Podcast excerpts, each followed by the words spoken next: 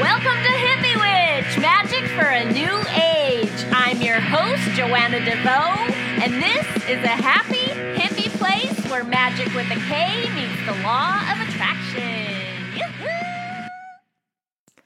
Hi, thanks for joining me for episode 313 of Hippie Witch Magic for a New Age. My name is Joanna DeVoe, and I am the kooky creatrix behind Kick Ass Witch, putting the K in magic, and Hippie Witch, the show you are listening to right now. I also have a free ebook by that name, Hippie Witch, Peace, Love, and all that good shit. And you can pick up a copy of that at www.joannadevoe.com or back on the description page for this episode back on Blog Talk Radio. Happy Tax Day! Happy Tax Day to those of you listening to this on the day it airs in America. Happy Tax Day! Today's show is is inspired in part by Tax Day, uh, and it is called "Riding the Wheel to Become the Master of Your Fate." So, this is why. Let me give you the why of the show before I get into the show of the show. So, I pulled the wheel card yesterday. I pull a tarot card every single morning. I typically, it depends on the day ahead. If I have a stressful day or if I have a lot of things I have to do, I will ask a question in regards to that. And then if it's just a regular old day, I will ask a question like, it's always uh, with with the bent of pro pronoia, right? So I'm looking to. I ask very specific questions that I find empowering. So if it's just an average day, I'd be like, how can I get the most joy out of this day? How can I stay grounded in joy and really experience all this day has to offer? If it's a day like tax day, I might say, um, you know, how can I keep calm and in a place of power as I go about this day. Something like that. I ask questions that have to give me an empowering answer regardless of the card that I pull. That's how I roll. So yesterday I pulled the wheel card. And uh I got so much out of that that I thought I would just make a show of it today. Um but for but just to put it in the context of taxes, I didn't realize until pretty late in the game, December maybe, January, I realized, holy crap, I'm going to have this huge tax bill this year and I have to come up with all of this extra money. And so I didn't want to panic. I didn't want to struggle. I wanted to create that with some ease, using everything that, you know, to practice what I preach. And uh so I gave it everything I got, but as tax day got closer, I did get very, very nervous because I did not know if I had raised enough money to pay the bill. And so it was very suspenseful. I got this guy is so cute. He's he's Ernest the Angel. I got a guy named Ernest at H&R Block and he's so He's an elderly gentleman. I think he only works seasonally. He does taxes seasonally, but he has a hearing aid and his outfit looks like it's straight out of like the late 70s, early 80s. It's brown polyester pants with the brown big wide tie with the tie clip and then the shirt with the little gold uh it's like a beige button down business shirt with the little gold threads in it and he's got the white under undershirt and it's so classic. It's like all american classic like this image in my head and and it's all very well beautifully taken care of. Like he definitely takes pride in presenting himself this way but uh, because of his age it's just like a little time capsule sitting there with him. And and he goes and you can tell he really really loves what he does but it becomes a frustration. He did my taxes last year and this year because he wants to explain everything like how we came to this conclusion and that conclusion and how this tax law works. He's very passionate about it. So when you're in suspense about what the final number is going to be you just want to be like ernest just tell me what it's gonna be. Tell me. But i did not I let Ernest do his thing and I thoroughly enjoyed the whole production of it as much as I could. But I was definitely in suspense and, and wondering, like, what's it to be? What's it to be? Am I to have enough? Finally, after two and a half hours, of many stories and explanations of how tax law works, uh, I discovered that yes, I do have enough to pay my taxes. I was able to write a check, pay it in full, and then there was a surplus of money that will end up paying for the kid and I's birthday trip to Nashville, Tennessee this year. So, huge relief. My fortune you know, I'm I'm talking about the wheel of fortune today. That was like a good fortune day. the wheel was in my favor. But I remember thinking as I was going in like I did my absolute best. I know that I did my best. So what happens when your best isn't good enough, right? I was having like some fear thoughts going in there like what if my best isn't good enough? Uh not that the IRS is going to come, you know, carry you away like the boogeyman if you can't pay your taxes in full but it starts to become like a thing where it's like well then you have then you owe back taxes and and you still have to pay your taxes next year. I just didn't want to get into all of that loop. Um, but having the thoughts of like what if you do your best and your best isn't good enough? Sometimes it isn't. Therefore magic like ma- magic is my answer to that question and there are so many things in life that feel this way. Like you can do your absolute best, but there's some other variable that you can't quite control. So anything that has to do with other people, for example, any kind of relationship, especially one in which you're not sure if your feelings are being reciprocated, uh, anything having to do with court, getting a divorce, getting sued, suing somebody, like some of that is out of your control. You're dealing with other people, and other people have a will too, right?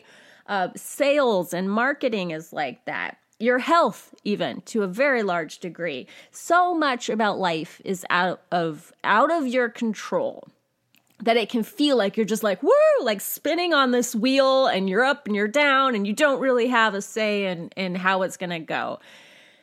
And uh, magic magic magic magic is my answer to that. Maybe that's why we gravitate toward magic. Maybe it's just an illusion. Maybe magic doesn't help us at all. I i believe it does. It's helped me quite a bit.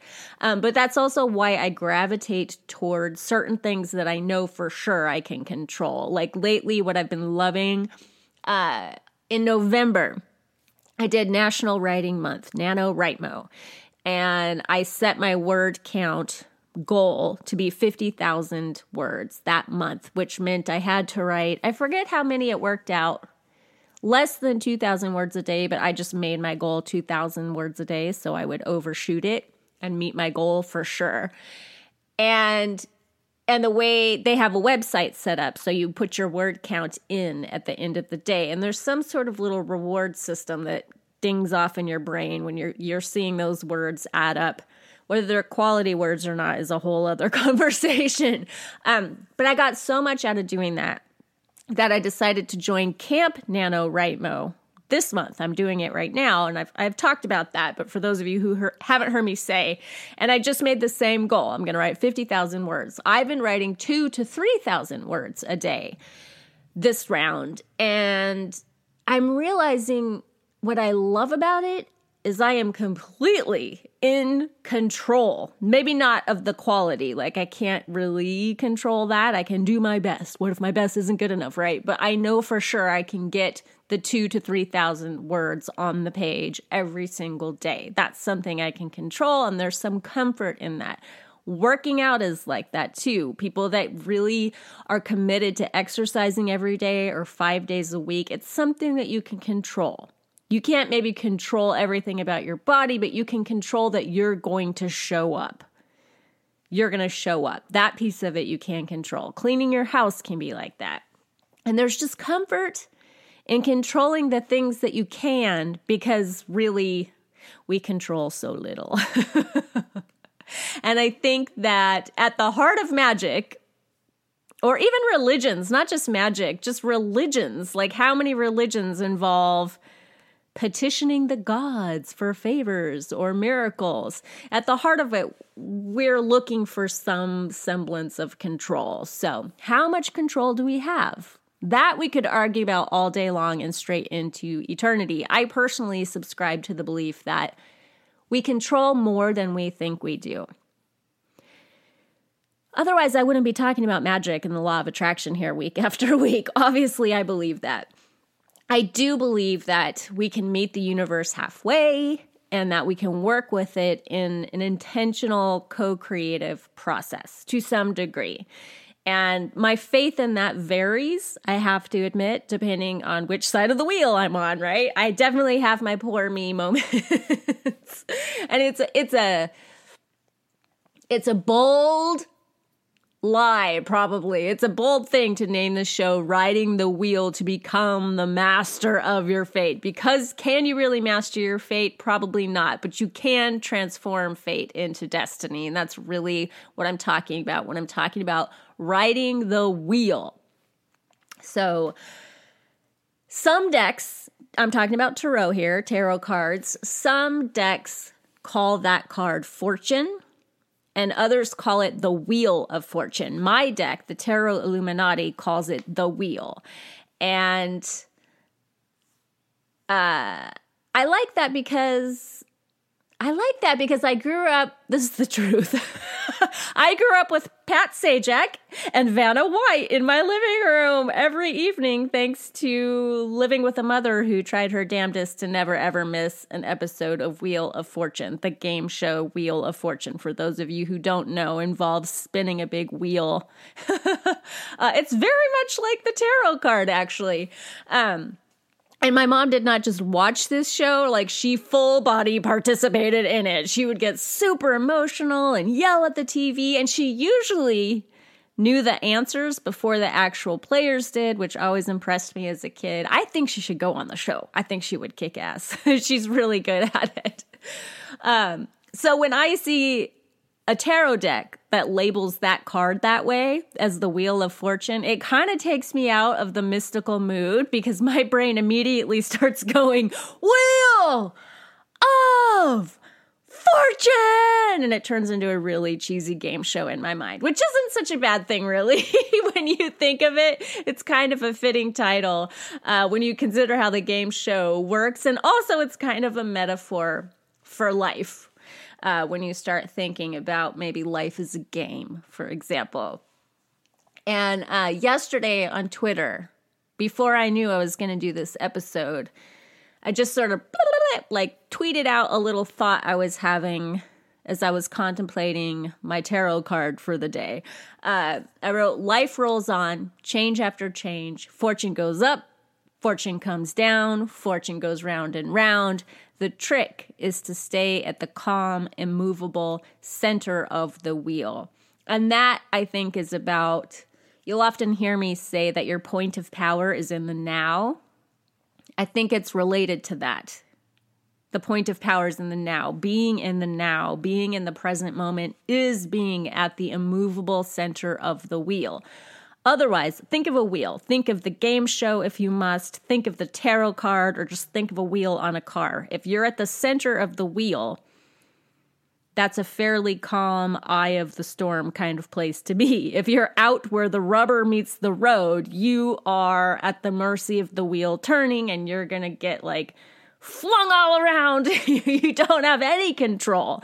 And our emotions are like that. I think we get outside the calm center when we move outside the now and we start worrying about the past or the future that it gets very very uh, turbulent for us at those times and we start panicking and we lose whatever ability we have to co-create our realities when we're in that headspace. Uh, so where do i want to take this I don't know. Think just talking about co-creating your reality. Um, it's interesting how some people will actually argue about whether or not we co-create our reality, and and that is. I like to argue about things. I like to debate.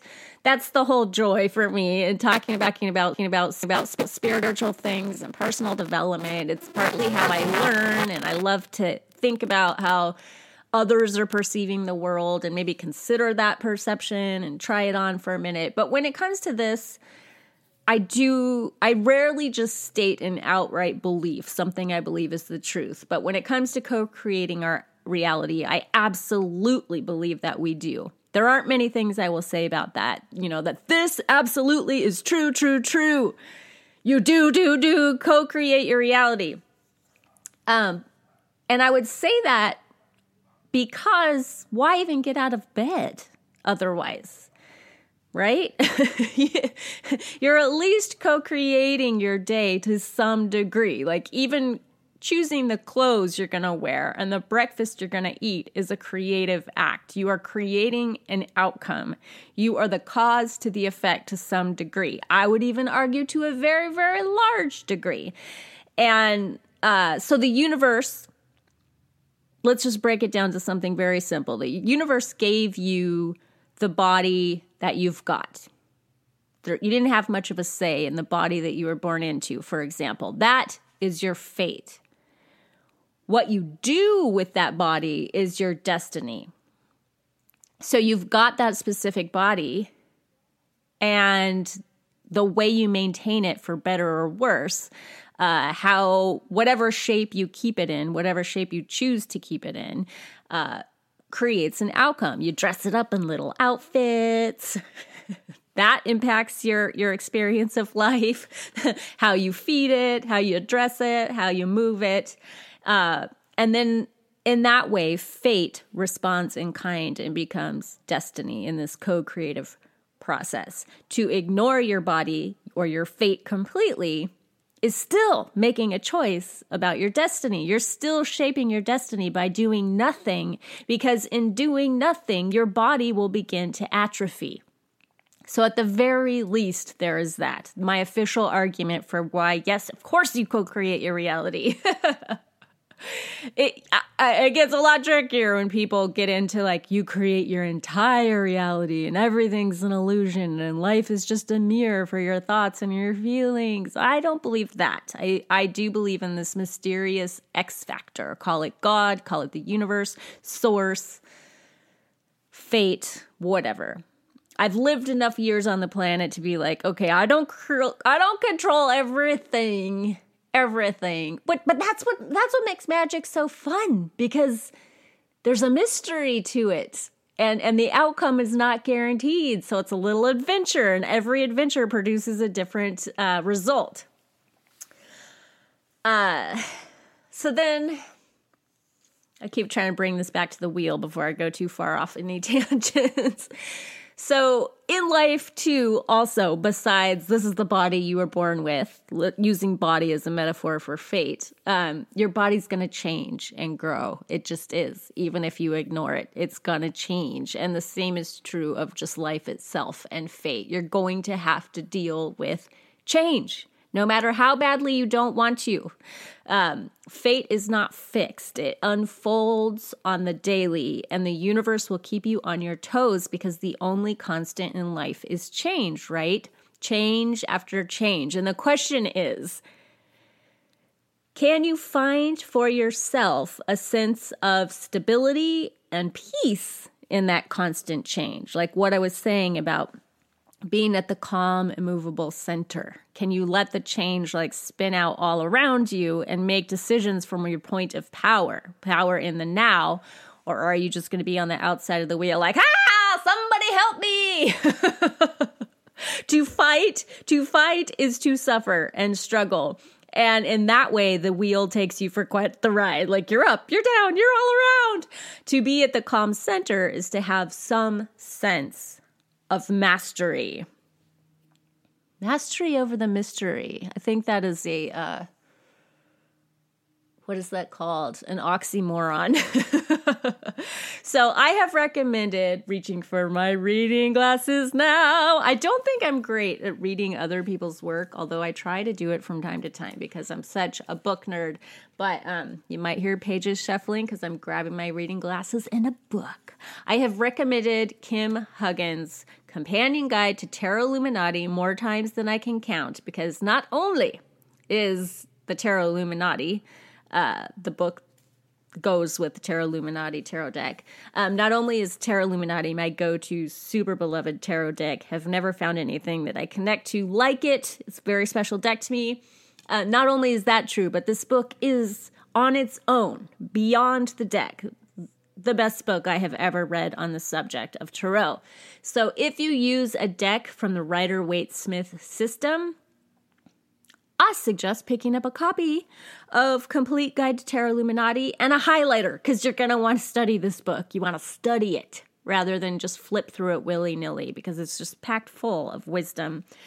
And uh, I think you'll be able to follow along just fine with it with the Rider Waite Smith deck. If you use Thoth or something like that, it, it you still probably would get something out of it because she's really well versed in a lot of different subjects alchemy and mythology and astrology. It's just such a great book. Um my one copy is pretty shabby at this point because of that. So anyway i busted it out today to read a little piece of the chapter on the wheel uh which by the way sits at the center of the major arcana um, not, I would say, by coincidence, but by design. I'm pretty sure that was that was by design. So, uh, anyway, this the subtitle for the Wheel of Fortune chapter in Kim Huggens' book is "The Riddle of Constant Change," and the text literally begins with this riddle. So, let's start with a riddle. I have a riddle for you. If you answer correctly, you may pass for you will truly understand the nature of the universe and the precious wisdom of the Tarot. There are four creatures of mighty power one bears water, one soars the heights, one has the strength of the earth, and the other the presence of majesty. What can be found between them? That is the riddle. What can be found between these four creatures of mighty power? I'm going to read to you the answer. Just want to give you a little second to think about it. Do you, do you have an answer in your head? Here is what she says. And if you if you've never seen a tarot deck or or the the card, there are there's much more symbolism than what I'm just picking up on here to talk about this riddle. And she goes into more depth in this chapter, the different symbols, but there are these four like magical creatures in the corner of the card that the wheel sits in the middle of. So, just to put that out there. So, the number four is associated with this card. Surprisingly, right? Number four is associated with this card, which might seem strange at first because whilst four is a number of stability, the Wheel of Fortune is a card of constant change. Four appears in the fourfold name of God, the four corners of the earth, the four letters, the four elemental symbols, and the four creatures that can be seen in the corners of the card. These creatures represent the fixed signs of the zodiac Aquarius, Scorpio, Leo, and Taurus. And then there's a big chunk here where she's talking biblical. She gets all biblical about like oh, mm, just stuff from the Bible that also gets into the fours represented in this card. Okay, so moving on, let's see. Why so many fourfold symbols of stability? Why? Why? Why, I ask you? Why so many fourfold symbols of stability? Remember, I was talking about being the calm center, right? That is stability. Why so many fourfold, fourfold symbols? The answer is found in the gaps between each of the four parts of the symbol. What is found in between the four elements? Oh, that's a question, excuse me. What is found in between the four elements? What is found in between the four seasons? A state of change. One season becomes another through a state of transition and the cycle continues on. So, ch- change was the answer to the riddle. Pretty cool. Pretty cool. And uh, you know, I'm a fan of the Wheel of the Year, so that really, really resonates to me because I tend to focus on the transition periods in between uh, in between the equinoxes and the solstices, we have cross quarter days. I call them transitions. It's the it's when we're transitioning from spring into summer. That's the next one we will have. So we had the spring equinox, then we're going to have Beltane, May Day. It's that begins in my book. that begins the the summer transition. when spring starts slowly turning into summer, symbolizing change, the constant change of life. Um, she writes too a bit in this book about the Roman goddess Fortuna, but I will spare you reading anymore. You'll just have to get the book for yourself. Uh, I personally became interested in the goddess Fortuna a while back, or Fortune. Some people just call her Fortune.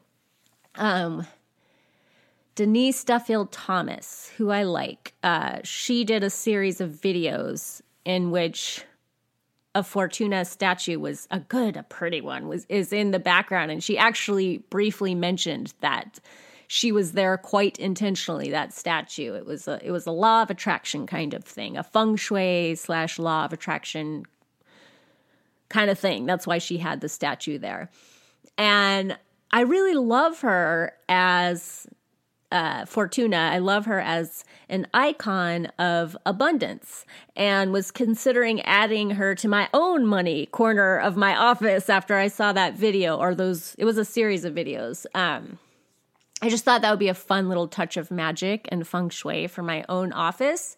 And I have the perfect place to put it, but I have not done it yet. I think I probably will at some point, but uh, I don't think Fortuna just represents constant flowing abundance, and that is what gave me pause. So I would say that if you're going to call in that energy to deliberately court financial abundance, that it would behoove you to acknowledge Fortuna's dynamic nature, the nature of change. It's not all Lucky, lucky, lucky you. Fortune, fortune, fortune. Look at this abundance raining down on your head. Fortunes both rise and fall. So I don't know that I personally would naively just stick it in the corner because just because she, this particular statue, she becomes bearing a cornucopia of gold coins. That's what makes her so appealing. Um, the statue I love, and the one that Denise had in her office, and the one that I see for sale most commonly on eBay and Etsy, is a really long, thin, pretty woman in a toga, blindfolded, much like uh, Lady Justice, holding that cornucopia of coins I just mentioned. And the coins are in such abundance that they are spilling out and around her feet. It's a really beautiful image. It's it's uh, it has a cup runneth over kind of feel to it, and if you want if you want the statue just for that cup runneth over symbolism, I think it would be perfect. But if you're looking to channel the energy of that particular archetype, that goddess, I would look further into making a more informed decision. So I looked into it and now I can't go back. if I would have just been like, oh, look, it's a lady holding a cornucopia of coins and they're so abundant they're spilling onto her feet. I, that would be symbolism enough, right? That would be perfect for the money corner. But once you get into her mythology and and what the goddess represents, then it's it's more complex than that. So for one thing, there's that blindfold she's wearing, which suggests that fortune or luck or fate is quite random and it's not doled out by merit always, obviously. Uh, bad things happen to good people and vice versa. So in that way, Fortuna is is kind of blind. It's not really like you get rewarded for good behavior. You do, but sometimes like bad shit happens too, right? The other thing is that most of the ancient statues of Fortuna the ones besides this one I'm talking about that you can buy on Etsy, most of the other statues depict her not just with that cornucopia, uh, but also with her foot on an orb or wheel and something called, I hope I'm pronouncing this right, a goober gubernaculum, gubernaculum, which is the old school Latin term for a ship's rudder. So a ship at sea, the rudder.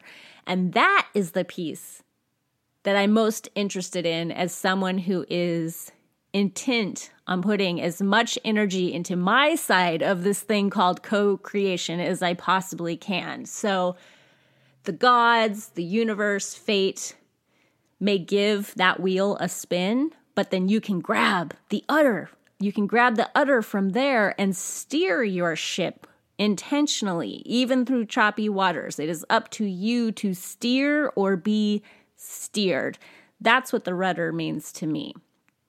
That's how I see the rudder. It's like your one little piece of hope in that in that picture in that in that bit of imagery.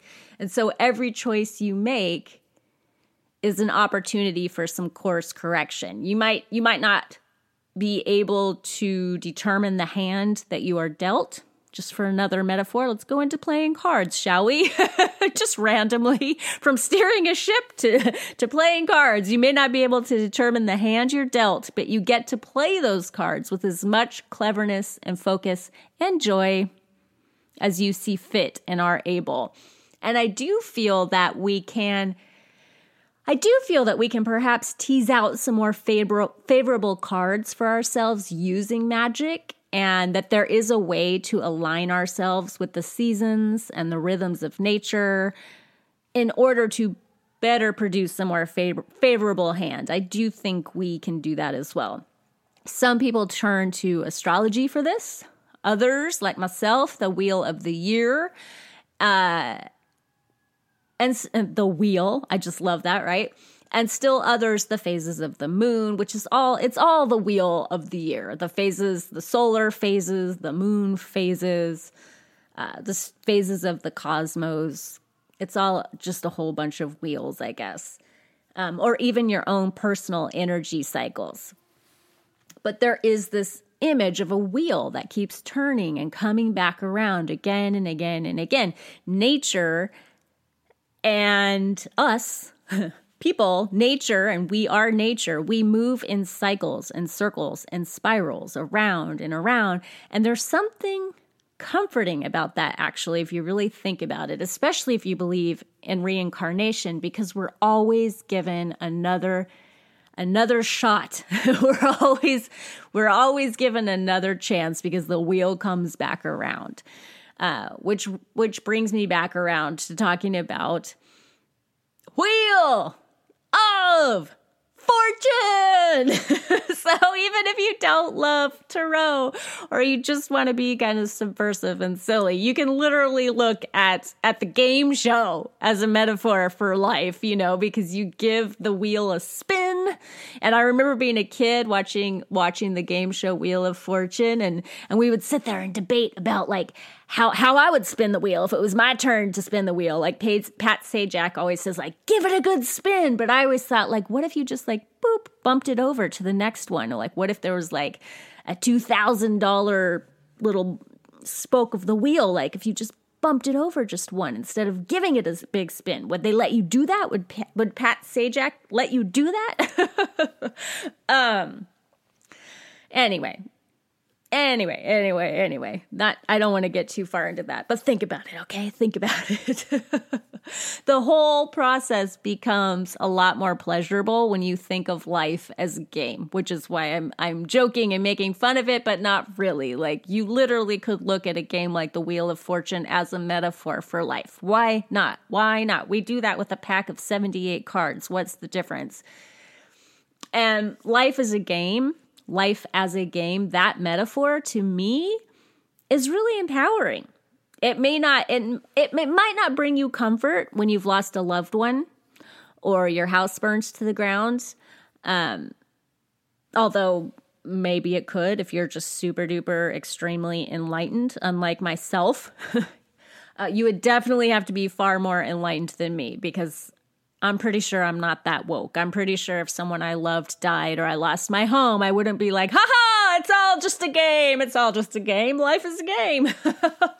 but I do have the wherewithal to take that attitude most of the time, much of the time, especially when it comes to money, for example, or any number of less life or death kinds of things. And and that is why i can feel a little bit of fear going into the into the tax place but also the knowledge that you know it's it's not the end of the world and i can just treat this like a game. And like if i would have left there realizing holy crap i owe the irs this much more money i would have been able to pull it together And I probably would have used the, the metaphor life is a game. this is just a little setback. Ah, bummer. I will spin the wheel again and see what I get the next time. So much of our experience, so much of our experience of winning and losing at life is it's the result of the meaning that we assign winning and losing. And that's why a metaphor like life is a game can be really helpful. So there are those who are so enmeshed with money as a representative of their own self worth as a human being that they will literally leap from a tall building to their death when the stock market crashes. And then there are those who will simply, if that happens, file bankruptcy and start again and give the wheel another spin. And it's really all about the meaning that they assign to that experience. So can you see how choosing metaphors and assigning meaning to things can literally be a matter of life and death and how maybe thinking of life as a game could could could make it a more pleasurable experience. Um, at the very least, it's a matter of pleasure. Are you enjoying your life or are you suffering over things that other people might not be suffering over? Are you alleviating your suffering by intentionally adopting a new metaphor for life, or are you letting the wheel just whip you around as it will? what other metaphors can I grab onto? Will you take the rudder in hand and consciously steer, or will you be tossed around like a rag doll in the waves every time life presents you with a storm? So, uh, speaking of storms and, and, and ships and all of that, I think I'm going to end this show with one of my all time favorite poems. And I have read it here before, and I will probably read it here again because it, in a way, has been a rudder for me. It's something I come back to again and again and again and have relied on. It reminds me of my own potential to steer the ship. So maybe the ship is my fate, right? Um, but I can steer it and turn it into my destiny in a way. And and loving this poem and reading this poem to you right now again it, it, makes me something of a cliche because many many many people rely on this poem for an extra bit of oomph when they need it. It's super famous. Queen oprah is one of those people. But cliches are cliches for a reason because they contain some truth. And boy boy oh boy oh boy does this poem contain a whole lot of that. Poem? Does this poem poem can you guess what poem I'm talking about? Since we're playing guessing games here today. Dee, dee, dee, dee, dee, dee, dee. Time's up.